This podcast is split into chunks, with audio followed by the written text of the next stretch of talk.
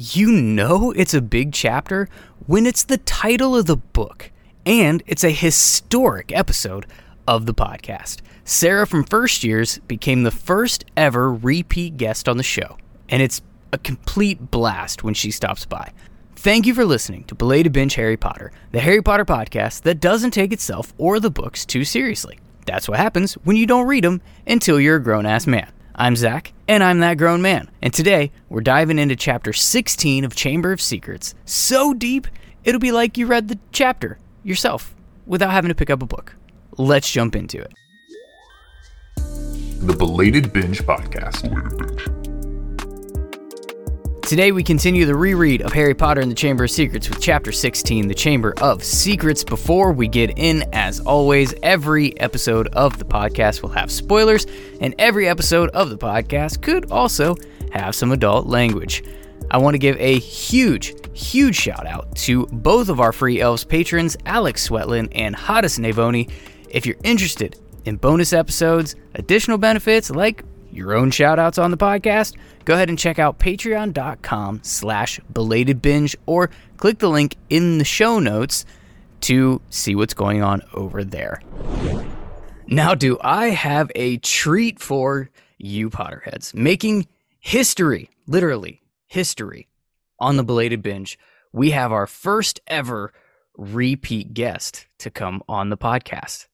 I know, it's mind blowing. You heard her help me break down chapters 14 and 15 of Sorcerer's Stone. That episode was entitled Jack's Teller with Hooves. I believe that was Firenze's fault. Uh, she also stuck around for a bonus episode called In Defense of Slytherin, and now she's back. It's the host of First Years, the Harry Potter podcast for adult first time readers. It's Sarah. Hi. Hi. Thanks How for having me back. I didn't realize this was such a historic moment. It is. It's literally the first time ever. I don't know if it's just the effect that I have on people or you just uh, came on so early in the game that uh, you're the first one that's had the opportunity. Either way, you agreed. So I'm super thankful that you're slumming it. Happy to be here anytime. so I actually had to go back and look uh, so that I could ask this next question. But what have you been up to since March? It's literally been since March. Lots of things. Um, Harry Potter World wise, um, I went to both LeakyCons um this year and uh in Denver, I hosted my first ever panel at LeakyCon and it was full of spoilers. Um, but it was um, Death as a Symbol in Harry Potter, which I actually live streamed and have on my personal Instagram, which is Verita Sarum, V E R I T A S A R A H M. It was a great time. Um, we had a great discussion afterward, um, including a hilarious detail that I can never forget now, where we talked about if you could um, destroy a Horcrux by killing Nagini with a shovel. Oh. Um I can confirm that you can kill a snake with a shovel. You can, you can. I, you absolutely So- can. Even a snow shovel. so I just really like that. I just love the image of um somebody taking a shovel to Nagini and seeing what would happen. Yeah, because there's no canon that says that it had to be the sword of Gryffindor that chopped No. off Nagini's head. It just, I imagine, needed to be something sharp enough, and that's why you don't use living hosts to be like for your Horcruxes, right? Because you Yep. are at the mercy of whatever can kill a living thing. Yeah, I think you could. I, I'm I'm just gonna canonize it right now. Um, that you can kill a Nagini Horcrux with a shovel, I- I especially if you back over it with your truck afterwards. once I feel like once first years like finally like can like make merch, I really want like a Nagini getting hit in the head with a shovel like on a t-shirt. I feel like that would be really fun. I don't know why you're not already doing that, printing those. I would be doing it even if it was just for me. Like I would wear Yeah. that around the house and get to tell that story at every LeakyCon that you ever go to again. Was that your first time hosting? Like a panel? It was my first time hosting a panel. Yeah. Was it packed? Was it? I imagine you had like thousands and thousands of people just It- clamoring for every word. Oh my God. I I was so I feel like I'm sure every first time like host um has this fear that like you're gonna show up in the room and like no one's gonna sit and listen to you speak. Um and I had a packed room. Um Nice. so if anyone is listening to this and you were there, thank you so much for showing up. uh it made my entire weekend. It was so magical. Nice. Well, congratulations. I was there with you in spirit and on a pamphlet.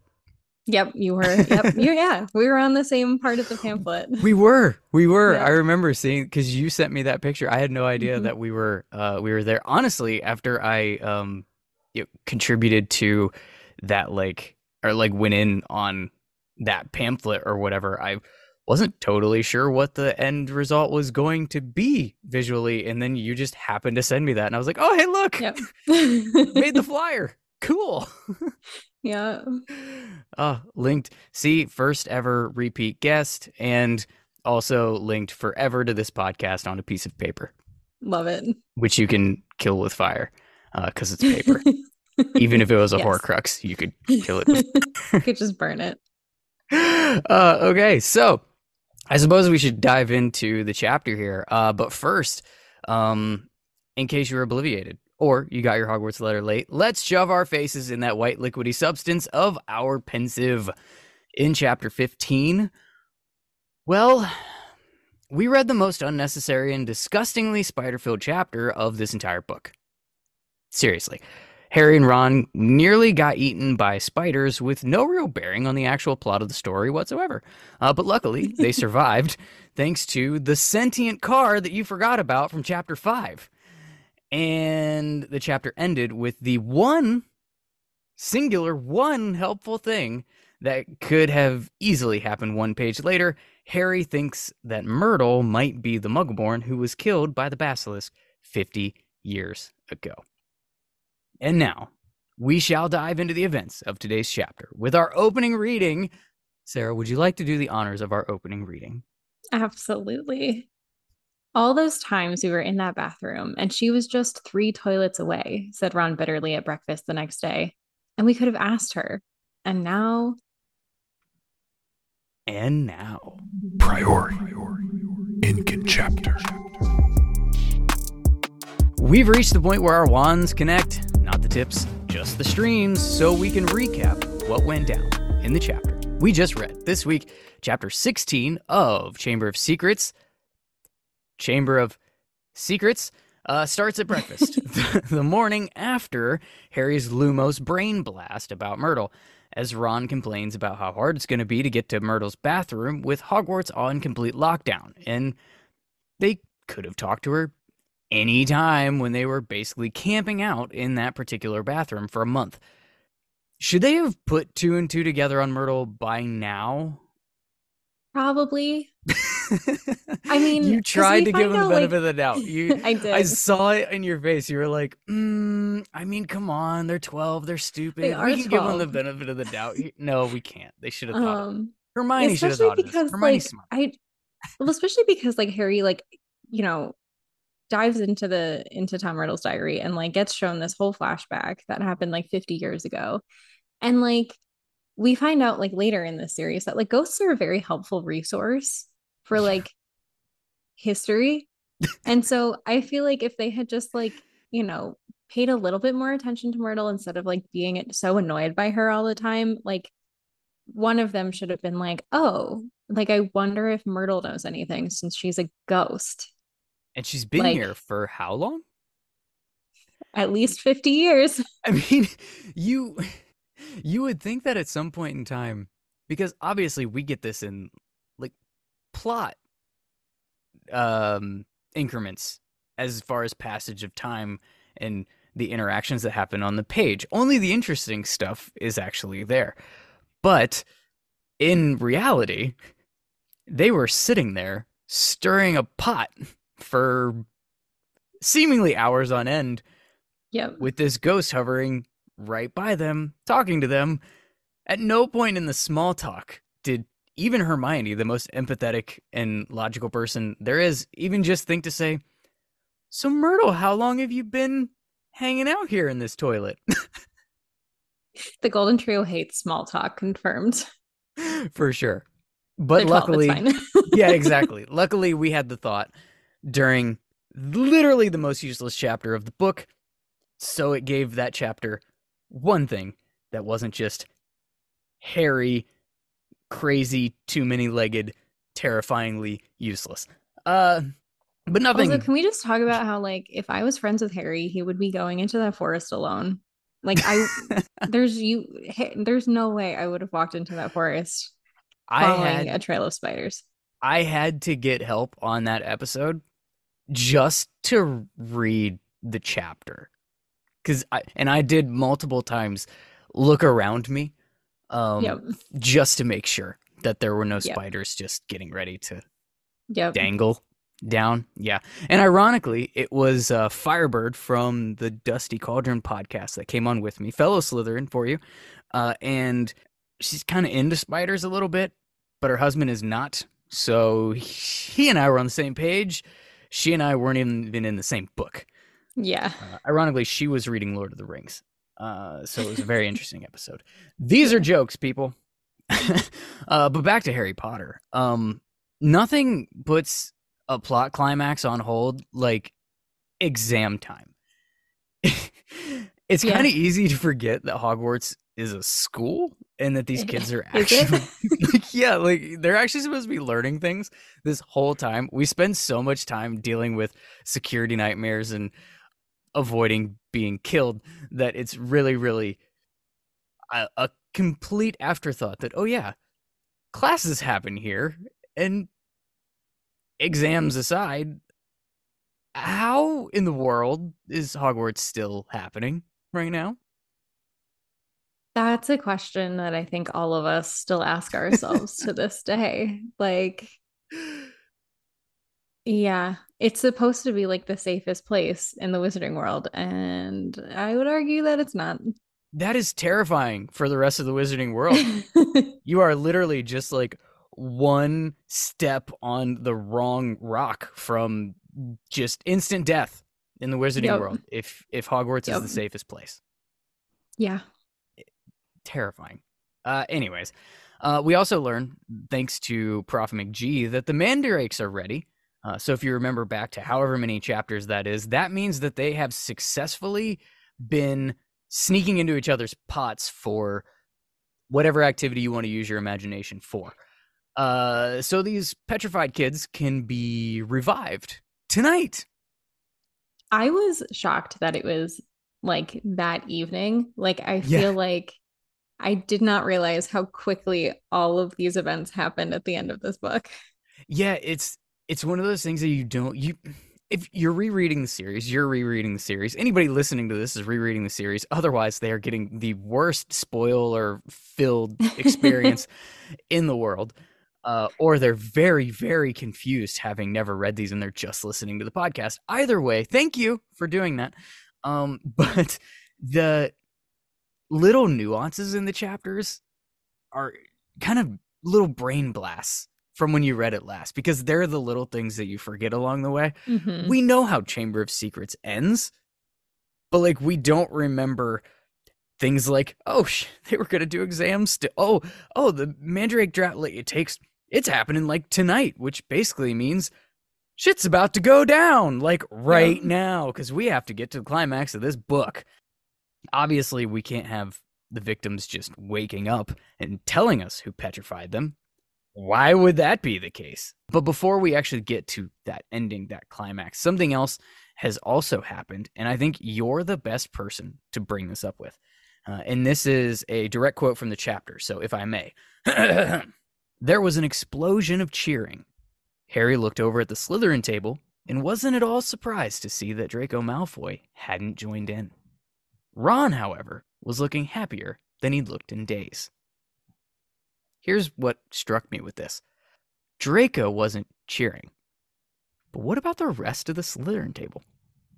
See, this is my thing. I feel like like I feel like our our big example, like obvi- like that Slytherin is like evil, quote unquote. Like is the fact that like Draco, Crabbe, and Goyle are like the only Slytherins we like ever see. Really, Right. like we only like that whole reaction is like just focused on Draco not cheering, and I'm sure there are other Slytherins that are like happy. Like Exactly. And that's why I wanted to bring it up with you because I found it extremely interesting that Harry didn't say the Slytherins weren't cheering, yeah, only Draco. it's just Draco specifically. Yeah, Yeah, because there's there are other moments in the in this book series where Harry does look over and he doesn't focus in on Draco or he calls out the table itself first and says the Dracos did or the the the Dracos. The Draco's house, the Slytherin like table did not look pleased at whatever was being said or like the Slytherins weren't joining in in the joy of everyone else. Like those types of things, but in this very moment it's just Draco. So I'm imagining Yeah. that table like how many of them are cheering? How many of them are happy? How many of them are not stoked? What kind of fight is that starting in the common room tonight? That kind of stuff. especially because like if you think about how like I would assume most Slytherins like in this era of Hogwarts are pureblood. So they're they're more than likely not in any danger of actually getting petrified or murdered, right? But they're at least half bloods, right? Uh, you know, Yeah. they're they're not I think we probably had this conversation in the past. I feel like we have. There's probably not Muggleborn representation in that house. So there's probably, not a lot of even them. though I feel like it's statistically impossible that there's not at least one Muggleborn like in that house. But regardless, like even if the the threat of the basilisk isn't like specific toward all of those students, the Mm-hmm. school is still in danger of being shut down. Like regardless of where you fall as far as like supporting Slytherin's mission or not, like if you're a student at Hogwarts and you really enjoy being at Hogwarts, like it is worth celebrating that like they can unpetrify these people and like hopefully find a solution so that Hogwarts can stay open. No, like does Draco not care about that either? Oh no, for sure, definitely not. Draco Draco seems to be under the impression that Hogwarts will continue without Muggleborns. Yeah, and that's that that's is- not how it works. Well, that's what that was his thing with uh, uh it was in it was at the beginning of chapter 15 and he was talking to uh whatever in potions class and he was talking about how well, I always thought that my father would be the reason Dumbledore would leave and yep. uh in that he said hopefully our next headmaster won't want the chamber to be found or like will want to keep the chamber of secrets open and it's like yeah that's gonna be a thing the next Yeah, headmaster of the let's school is gonna be like let's kill these kids Yeah, let's just get a headmaster that's pro murdering students. Love that. Yeah uh anyways um but in this this whole thing back to the page um we also get this divination moment from ron where another quote it won't matter that we never asked myrtle then he said to harry. Hermione will probably have all the answers when they wake her up. Mind you she'll go crazy when she finds out we've got exams in three days time. She hasn't studied. It might be kinder to leave her where she is till they're over.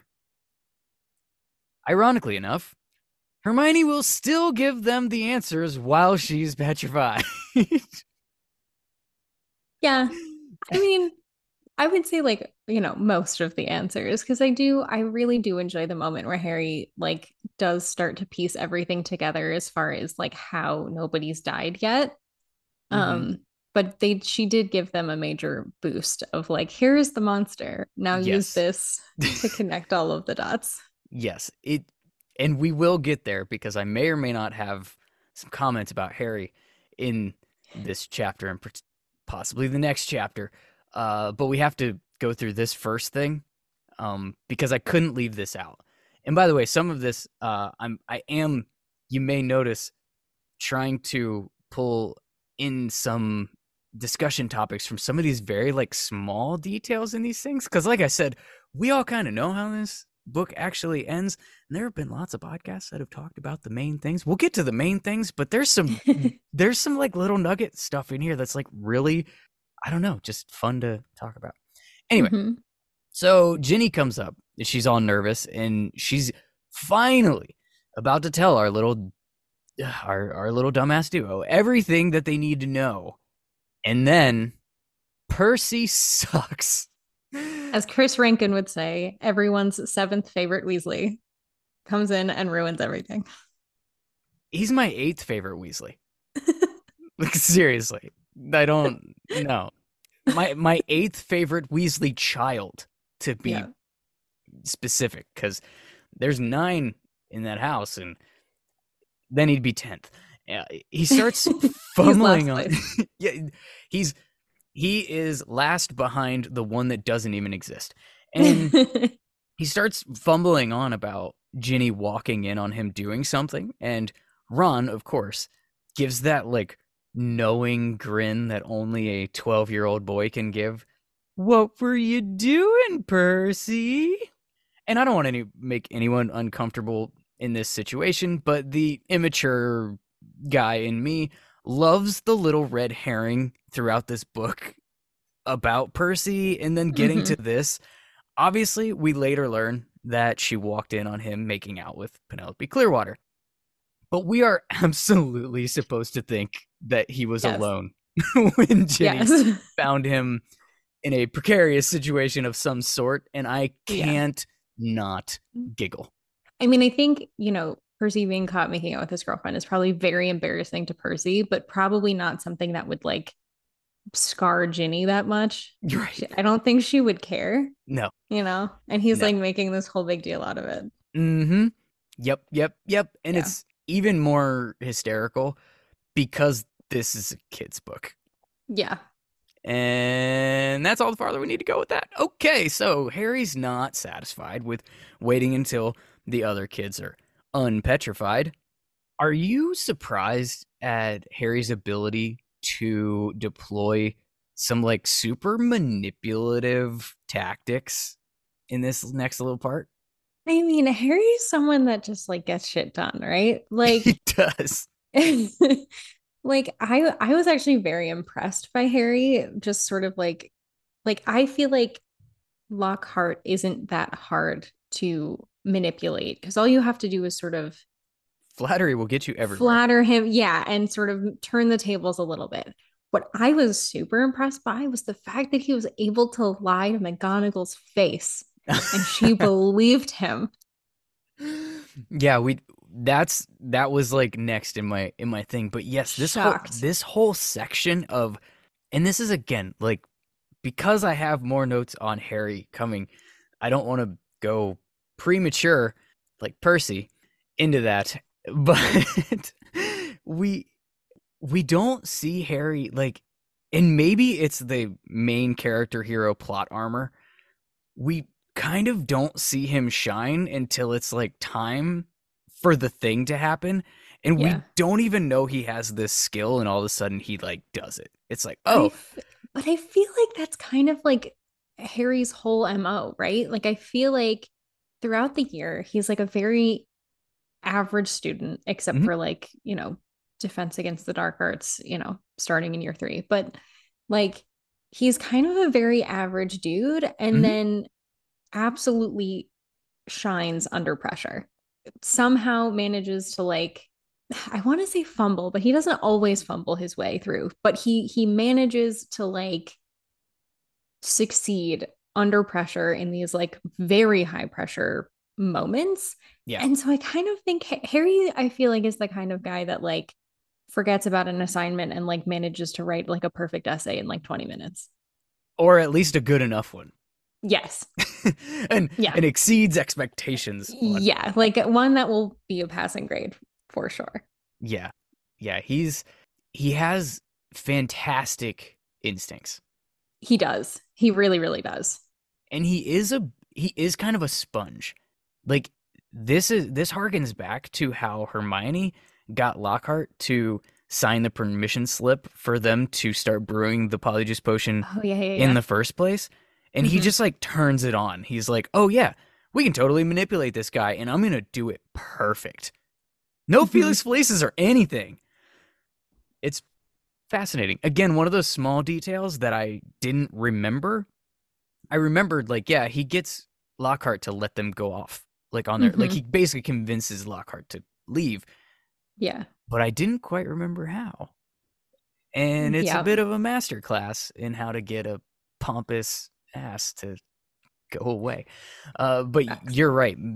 Aside from being able to just blatantly lie to McGonagall's face, like you mentioned, her reaction is like jaw dropping because it mentions that you see like a little tear, which is the exactly.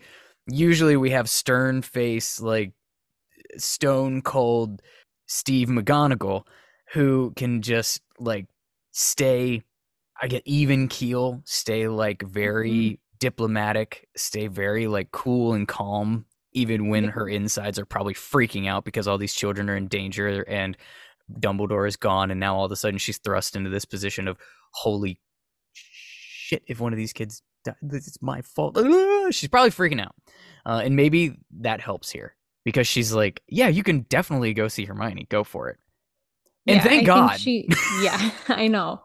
I yeah, I feel like McGonagall, like I think it also speaks to how bad the situation is, right? Like she is literally trying to hold the school together um under immense crisis and I think, you know, it also shows how deeply she probably feels for all of these students. Like she is very stressed and like upset. And I think part that's part of the reason why, you know, Harry is able to lie to her and get away with it I know, and the it's best. and it's almost one of those like this. This is also a little baby divination to like have a biscuit, Potter.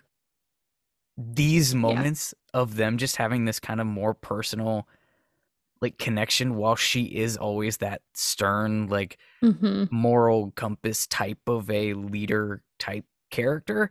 Yeah. also can have this like personal bond that we don't see him have with other I'm not going to say we don't see her have with other students because we see everything through Harry's eyes and he doesn't see shit the whole time that's not immediately in front of him uh in terms of uh like it's like and I'm uh, this is tangent day apparently. Um but it's like all of these memes that go on in the fandom where it's Dumbledore being just super uh unfair and like oh 150 points to Harry nice glasses and you know I'm to treat all of you fairly and the same. Gryffindor a million points for Harry Yeah. being awesome type stuff. And it's like we wouldn't have a single solitary clue if Dumbledore gave a single other student ever a single point in Hogwarts because no. Harry would not have noticed. Yep. And also, Slytherin won the House Cup seven years in a row before Harry got there. If Dumbledore was that um, unfair as a headmaster, Mm, just throwing that out there. yep. Okay, so I don't know how we got here, but luckily we're with Hermione now. And we get another baby foreshadow in the way that the boys are interacting with their unconscious friend. On one hand, Ron is described as looking sadly into Hermione's face. An emotional interaction. Perhaps like a future lover? While as Harry cares, but he's fixated on her hand and like focused on the mission and and putting together the clues in this moment. Another little thing I didn't remember, and I'm like, hmm, I kind of forgot about that. mm-hmm. Any thoughts, or am I just crazy? No, I think I think that could definitely be an Easter egg, especially for Ron, because isn't it isn't it like book three where we start we start to get glimpses of the feelings, right? That they Yeah, even um, ish. and I know that the movie tries to do this at the end of this one. I don't Yeah. remember if it's in the book this way or not, but when Hermione's like woken up, she like Mhm. runs and gives Harry this like gigantic hug, and then they have this Yeah. awkward handshake with Ron where it's awkward, like, yeah. "Ah, I don't really know what to do Yeah. with my hands or my face. It's okay, Ron. She'll hug you next year. yeah yeah but then yes in in three i think the thing that a lot of people really grasp in that book is like ron is the one that notices like her behavior and her like disappearances and reappearances and like Mhm. seems to actually care that she's completely exhausted and whatnot throughout throughout that whole book and it's like this weird through line that nobody else notices or cares about um Yeah. even maybe McGonagall who got her the time turner like might want to check in there make sure she's not just would like think. passed out would think. in the common room your common room Couldn't Hermione also just use the time turner to get extra sleep though? Can you not be logical about these books? Because they just- break. They just They do. they unwind from the binding. I've learned that because this is and so this is something a little bit new since uh you came on the podcast last. This has become and i've dubbed it the harry potter podcast that doesn't take itself or the books too seriously. Because all i can do is like use my logic brain and watch these stories from like an adult perspective and go what in the hell is happening here? They're still fast. I still love these books and i love to go like deeper into the characters and the story and like the world but but at the same time i have to call them on their bs when they deserve it because oh my gosh are these kids books right now? Yeah. uh anyway. So luckily harry pries this piece of paper out of her Her cold petrified hands. yes. And it's a it's a page of a book because she desecrated a book for these kids uh just to make sure that they that's have the that's how you know it's desperate times. i know. I know. Do you think do you think she like felt remorse afterwards? What do you think she did for that book? Did she have a mini little like somebody say a nice nice word for this book um maybe replaced it in the Yeah, library I don't she know. like Does the page new copy survive? Does she like? Does she tape it back in there? yeah every every I'm student sorry. since whatever this is 19 what when is this one supposed to be like Isn't 93 94 Something like that. 92 90 whatever every student since then has gone to that library to get that book they open it up and it's like a just crumpled page that's just Spellotaped back in there. Uh, but it's a description of a basilisk and the word pipes is written on it. She literally solved like the whole book and we needed her to hand this to our heroes in a crumpled piece of paper. Um, yep. this is a huge ridiculous moment for me because not only is this a cheap way to move the plot forward the idea that hermione has been under 24/7 medical care and monitoring since she was attacked which we know she's at least been seen by professor mcgonagall she's at least been seen by uh, madame pomfrey whoever discovered her and penelope petrified in the first place has at least interacted with her in some way in her weird frozen form. In the movies, she's got like the weird, like holding the mirror Mhm. thing. I, I wonder if that's actually how it's. Anyway, um, and you have to imagine that Dumbledore's at least been there one time to like confirm that the kids aren't dead, like he did with I would hope the cat. so. You know, um, Yeah. I mean, it was he was the one that had to say, "No, this is this is a petrification. This isn't actually death." So Right. it's obviously not something that even Madame Pomfrey can just like diagnose right there. This is kind of like, you, beyond, you, think know. she should be able to. Like You would think. You yeah. would think. Uh, I don't even. I that chapter was so so long ago at this point. I don't even remember how much crap I gave it, but I do remember distinctly describing two possible ways that that went down, and the one that I liked the most was Dumbledore just kind of like holding the cat by its tail and just like flinging it around while just nonchalantly through the hallways, and everybody behind him is just like mortified. Oh my god.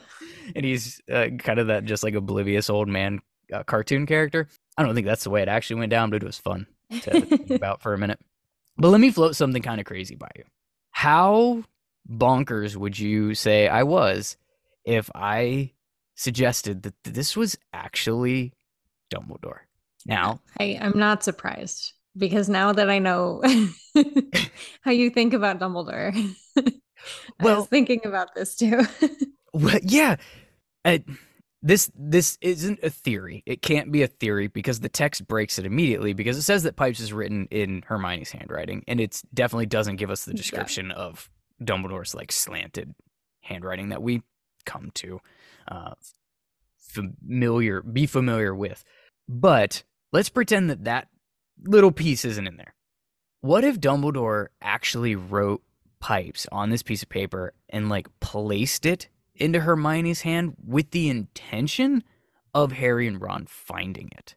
This would make way more sense to me than the idea that she's been holding it this entire time and nobody's noticed at all until Harry just happens to like glance at her hand and oh look there's a piece of paper there coincidentally what if what if Mhm. hermione does find it herself but somebody does find the paper takes it out of hermione's hand and dumbledore just quietly shoves it back in there and is like harry's gonna need this I like that. Yes, I would take that because it goes really, really well into even the concept that I talked a lot about in the first book, where like Dumbledore has his master plan in place. Like Harry is his little hero in training.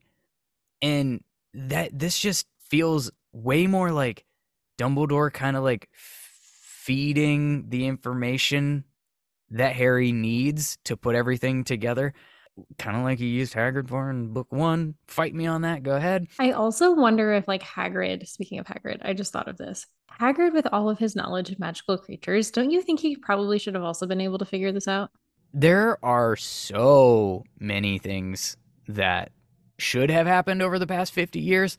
Okay. The way that I had to rationalize it recently on this very podcast is over the past 50 years, nothing has happened because we needed these books to exist. but the reason that Dumbledore hasn't done anything to date in like since this book opened, and this is a theory that I did, I don't even remember how many episodes ago, is actually because he suspects that it's Harry opening the chamber. Not that Harry is evil, but he harry opened it he is like he knows that Tom Riddle was the heir of Slytherin and opened it the first time. In his comments to McGonagall, where she said, Who could be doing this? And he says, Oh, it's not who, it's how. He knows damn good and well who is doing it. He doesn't know how. And I think that with him, he's already suspecting s- some sort of like connection between Harry and Voldemort because of the scar like on his forehead and stuff. And Mhm. he's what in way back in chapter one of this entire series, McGonagall says, Can you do something about that scar? He's like, I wouldn't even if I could, because those can be useful. I think he's already thinking like there could be something there. And I yeah think in this book right now, he's wondering is Voldemort somehow using and manipulating Harry to open the chamber, kind of exactly like he's doing with Ginny? right and he doesn't want to go on offense and catch Harry Potter opening the freaking chamber of secrets. Like this is his little he, he needs Harry to take Voldemort down. He can't also catch him. Yeah. and that that's a fair actually point happened. uh anyway, what chapter are we talking about today? Where are we? Ah, yes, the cheap plot device of the piece of paper in the hand.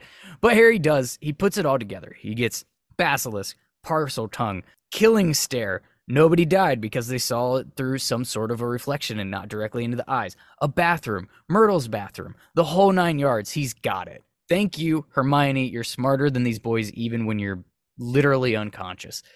And this is where I had some thoughts on on Harry. So I actually have a uh, an Instagram reel going around right now that's actually I'm not going to say it's going viral, but it's getting a little bit of traction out in the Instagram world. And what I posed in that reel was that Harry Potter would be your favorite character of this series if we weren't reading the series from his perspective.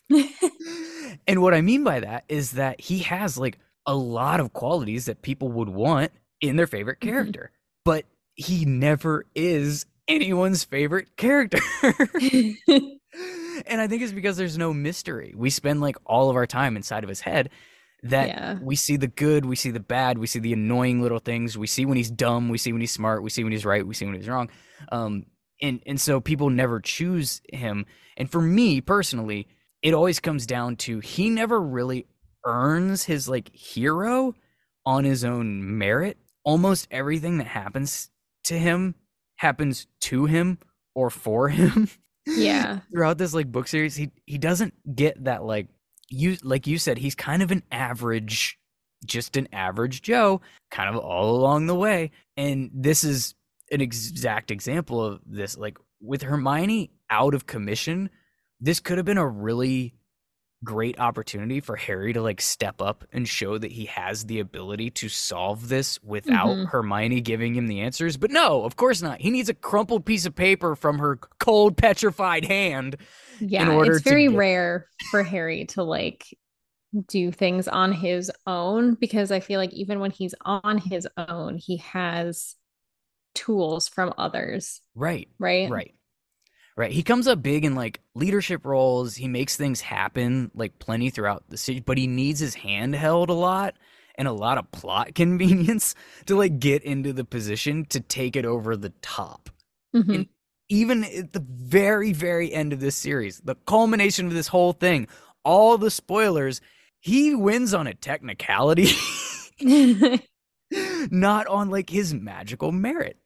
yep. So, anyways, that Well, he only aside. knows two spells the entire series. So Yes, yes, yes. Like he and and this is so that's actually become a running joke for me as well. I've started to like boil this down to like here's some key questions about the series. Why does Harry only learn two spells? Like and I would append it to this a little bit because there are going to be those like seven people who have Harry's back in the fandom and they're going to be like, "Well, he taught people in Dumbledore's army." And it's like, "Yes, he learns more than two spells." I'd say he excels at two spells. maybe three. Like maybe three if we count Expecto Patronum in there. oh, well then what's the Um, other one? I've got Expelliarmus and Expecto Patronum. Those are the two. So the one that like sticks into my mind isn't he sometimes he uses stupefy, right? He does. I would just say he doesn't excel at it. I think he just knows how No, to do like it. it's not like a top one, but I is Yeah. it am I misremembering the beginning of book seven where like he they're able to identify Harry because he uses stupefy? Does he use no, it's Expelliarmus? because he uses Expelliarmus. okay, Yeah. so I've just been misremembering that yeah. this whole time. Okay. Well, he does. He does use stupefy in like the Seven Potter thing for the people, like just flat out Death yeah, because when he gets in trouble for not like going for the kill. Well, it's yeah because when he sees Stan Shunpike, yeah. he gets this like, well, his eyes looked weird, like, and he's he is just like, oh, he's imperious. I'm not gonna kill him. So he does expel Expelliarmus, and people are like, that's him, That's him. right there. That's the one, the one that doesn't want to murder him and have him plummet to his death. The one with a moral compass at all. Yeah, That's the It's one. got to be that one. Yep. Yeah, he didn't care about the other Death Eaters that he literally blew out of the sky by like exploding a sidecar. like all these Who kids are murderers by the time this series is over. But damn Yep. it, Stan Shunpike. And who we never see again. Yeah, exactly. He's ugh, what a dumb, very dumb character to have, but funny. Still, the like one of my favorite lines in all of the movies. What you fell over for? My mom and I still quote that to each other every day. yep. I, my child just fought. What you fell over for? Anyway. Um. Okay. So we're in book two, chapter sixteen. Um. Harry gets the answer, and he does the thing that he does in the first book. He immediately wants to tell an adult. Good instinct to have, and then doesn't follow through. Right, right. In both cases, he runs to Professor McGonagall, but of course, we can't have young adult fiction novels if the adults just took care of the problem or were competent at all.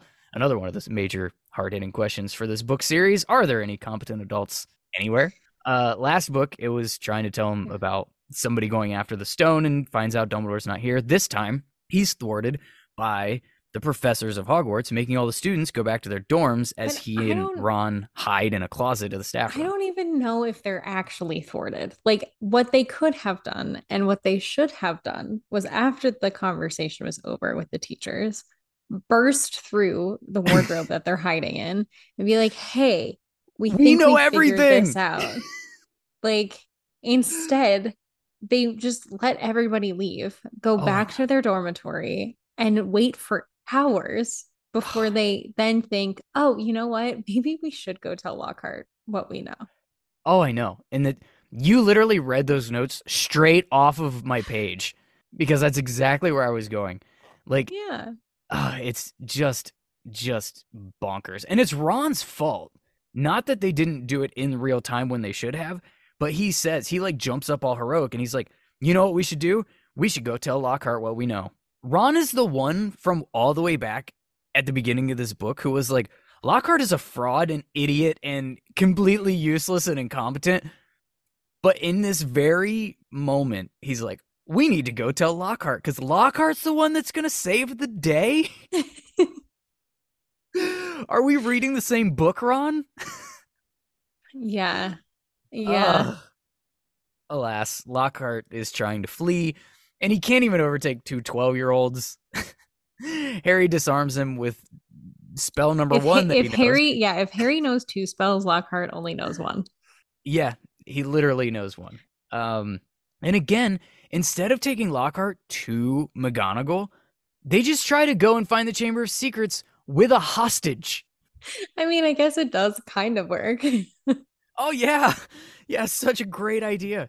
Such a great. how do you go from? Ne- never mind, we can't because with logic and competent adults, we don't have these books, and we love these books. We love these books. I'm beating myself I in the head with this book, trying to convince myself that I love it. Uh, what I don't understand. Uh, so, anyways, Harry They talks just to needed a human shield. Yeah, To be honest. that that is what they should have used him for. Just like aside from just pushing him into the entrance first, like they should have just walked around the chamber, hiding their eyes behind his back. Yeah. Kill this dude, he's useless.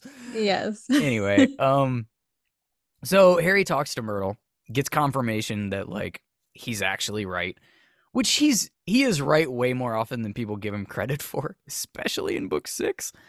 Um yeah. she tells him the story about the boy talking funny, Parseltongue, the eyes, and she died, basilisk, and she points them in the direction of a sink. And Harry takes like four and a half seconds to find a snake on one of the sinks that don't work anymore. It takes him less time to find this thing than it takes the Whomping Willow to beat the crap out of them in the car, which is uh, about 14 seconds. And apparently, it took Tom Riddle five years to find this sink. Um, but we haven't got to that part yet. So this is the thing that I like. Uh, he's able to speak Parseltongue because apparently the key to being able to speak another language is to picture a symbol from that language moving. And if I would have known this, maybe I wouldn't have failed Spanish class in high school. I would have just had the teacher put a taco on my desk while I'm taking the tests, and maybe I'd have actually learned. but Harry passes because voila, Chamber of Secrets, the entrance has been revealed. Not really, though. This is more like the gate on the outside of the entrance. yep. This is just how you get to the most disgusting water slide in the history of ever. Yes. Big facts. Yeah. and they land in bones because that's what that's what we needed. I I feel like they should have had more injuries. Like I feel like if you're sliding down into like a huge pile of bones, like your legs are getting just shredded. How are they not impaled by a rib? I don't know. I don't either. And what are these bones? Good question. I think Really I finally answered the question that you had on your podcast because yes, I went back. You all brought up that a basilisk needs the right amount of food to live for however many years, and your guest, whose name I can't remember because I'm so awful with names, but I think Carissa was on that episode with me. That sounds right. Yes. She had seen somewhere that it was like living off of the rats in the castle, and you all basically came to the conclusion that Hogwarts doesn't have a pest control problem thanks to the basilisk. that is what these bones are, right? It's the Yeah, and- rats. if and if if it is the rats, if we're right about that, it's got to be a shit ton of rats. So many rats. Like, oh. But like, Slytherin put this thing here like thousands of years ago yeah. because if one thing we know about Harry Potter is that timelines are just always preserved and accurate. this snake has been living here for thousands of years. Yeah. So there's been lots of rats. Pettigrew's lucky he didn't end up in the Chamber of Secrets and the basilisk didn't just eat him. We literally just saved the day. We can end this book series with that's what That's what Harry should have done instead of like trying to take him to the uh get the dementors. He should have just dangled him by his tail over the sink and dropped him. yeah, Well, by then the basilisk is dead, but it would have been gone. But yeah. you know, eh. had happened earlier. Why wasn't he just in Ron's pocket during this whole thing? I mean, he Good spends so much time in his pockets and in his bed, not noticed on the Marauders map by Fred and George. Either that or they are total bros. Anyways, we haven't got to that book yet. Wow, this is. Are we recording on a Sunday? Because we are.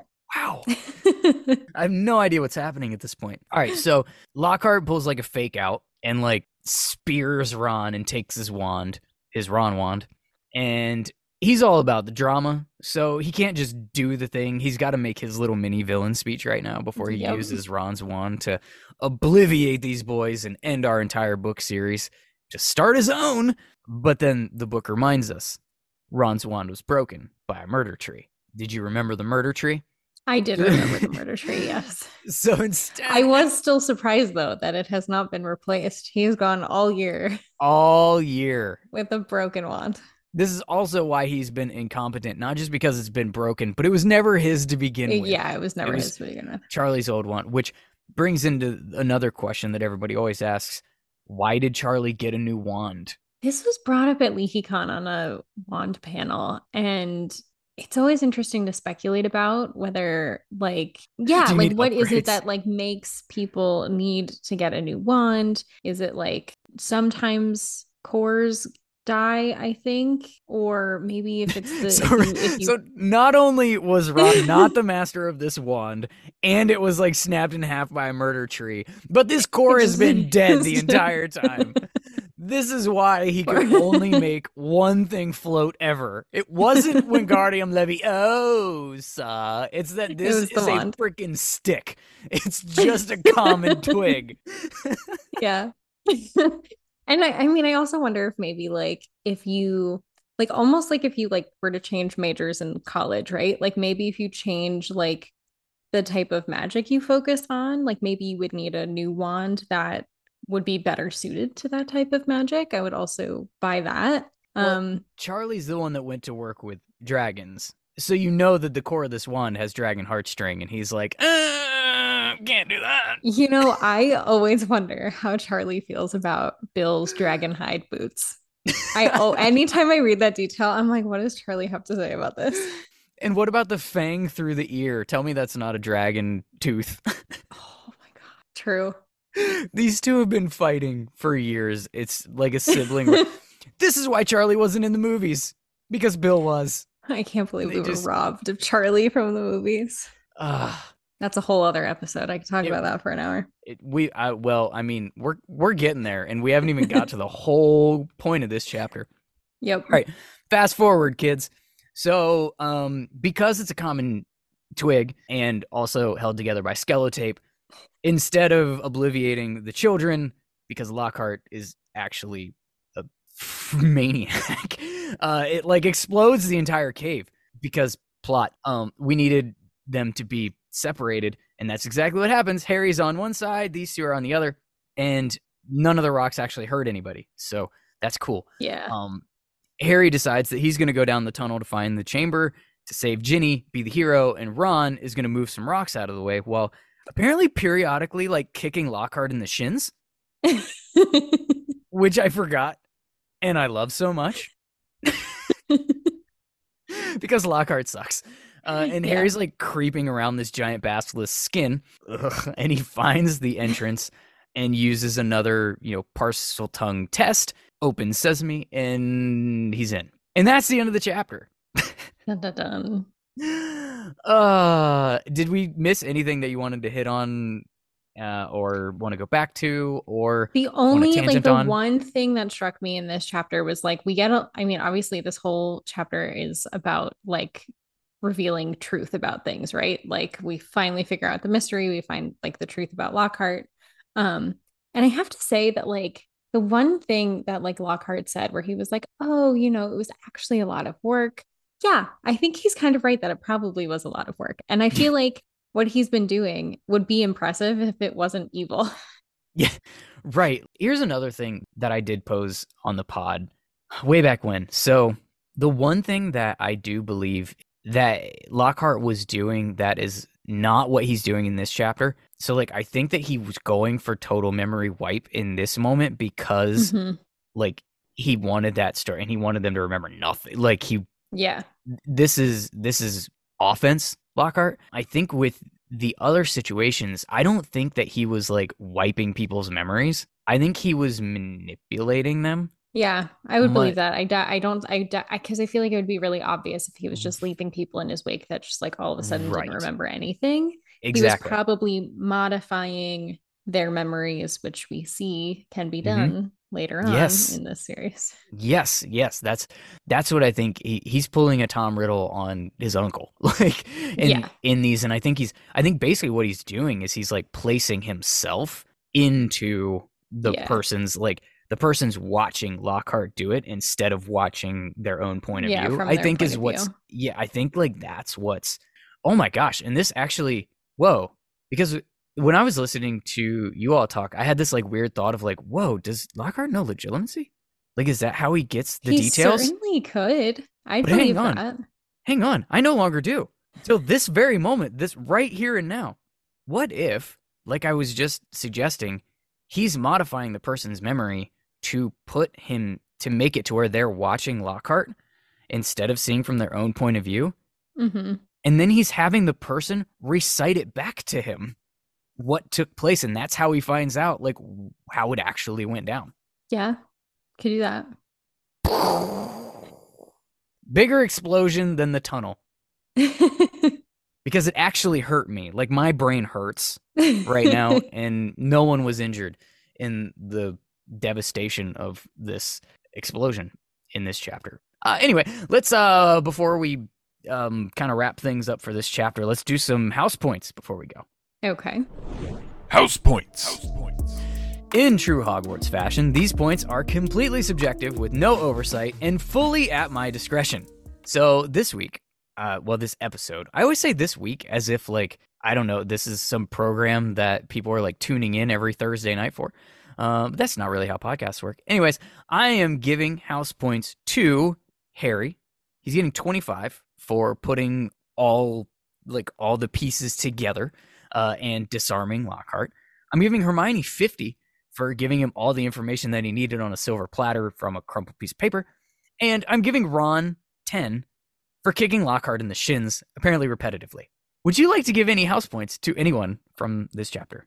I would like to give 15 to Ginny for attempting to tell them what's going on. And I'm taking away 10 from Percy for ruining it and fucking everything up. uh yeah. So let me add that too. So Percy's you said he's losing 10? Yeah. fucking it up. Okay. Uh, so I'm going to take points away from Harry and Ron uh, for not going to Professor McGonagall and for picking Lockhart, of all people, and then trying to take him along as a hostage. They're losing 50 each. Idiots. I'm also taking points away from Lockhart for showing his true colors, confirming our suspicions that he's a fraud, and trying to obliviate two 12 year olds and leave them in a tunnel to die along Yeah. with Ginny to yeah. also die Not great. all just to keep his little ruse going. Literally 250 points. Seriously, just go. The, I can't. Gone. Yeah. You are an evil bastard. By the way, that is two books in a row where a Ravenclaw has been a really, really bad seed. It's almost like Slytherins aren't the only bad people in this series. You might think I brought that up for a reason. Yeah. Mm-hmm. Yeah. Well, I mean, it's Hagrid's fault, right? That we think that from the beginning because he's the one that says it. yeah. ain't a witch or wizard who went bad that wasn't in Slytherin. And he Yeah. also knows damn good and well that that is not the case when he says it.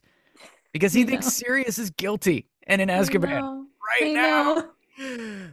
Oh, if only. What? Yeah, I'm not even gonna. I'm not even gonna touch Regulus yet. It's fine. We're not there yet.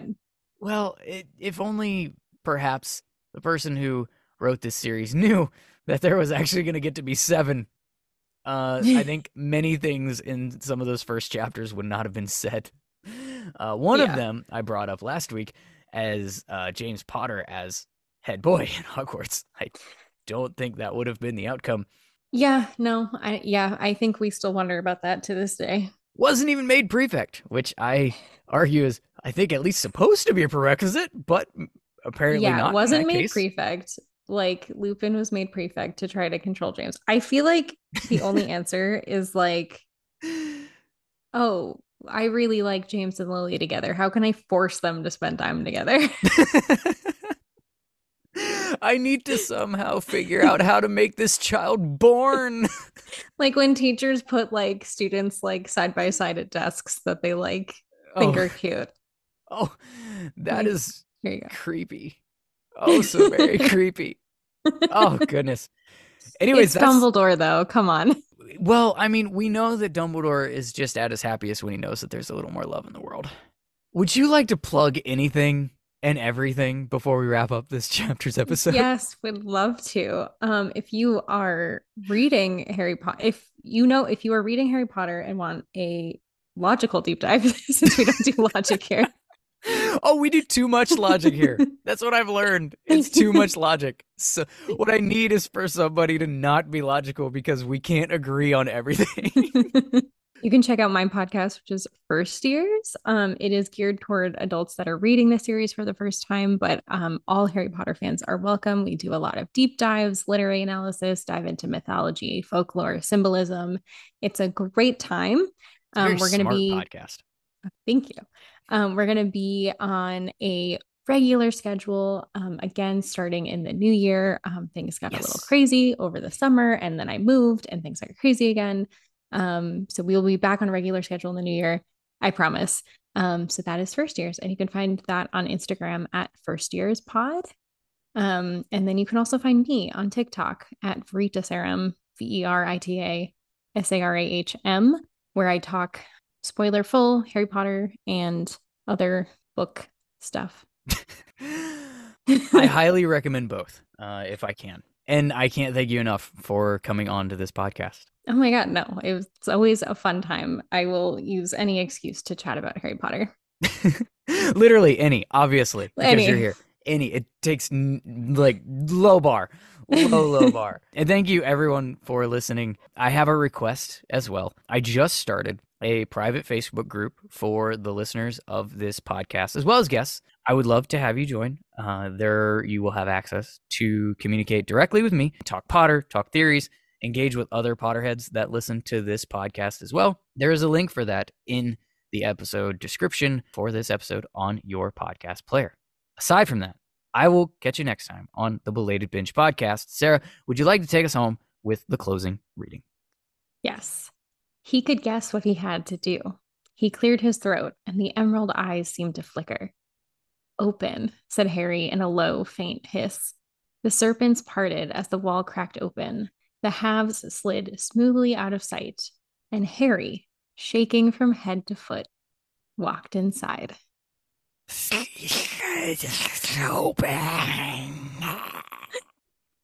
Shit's about to get real. Oh, yeah. Hell yeah.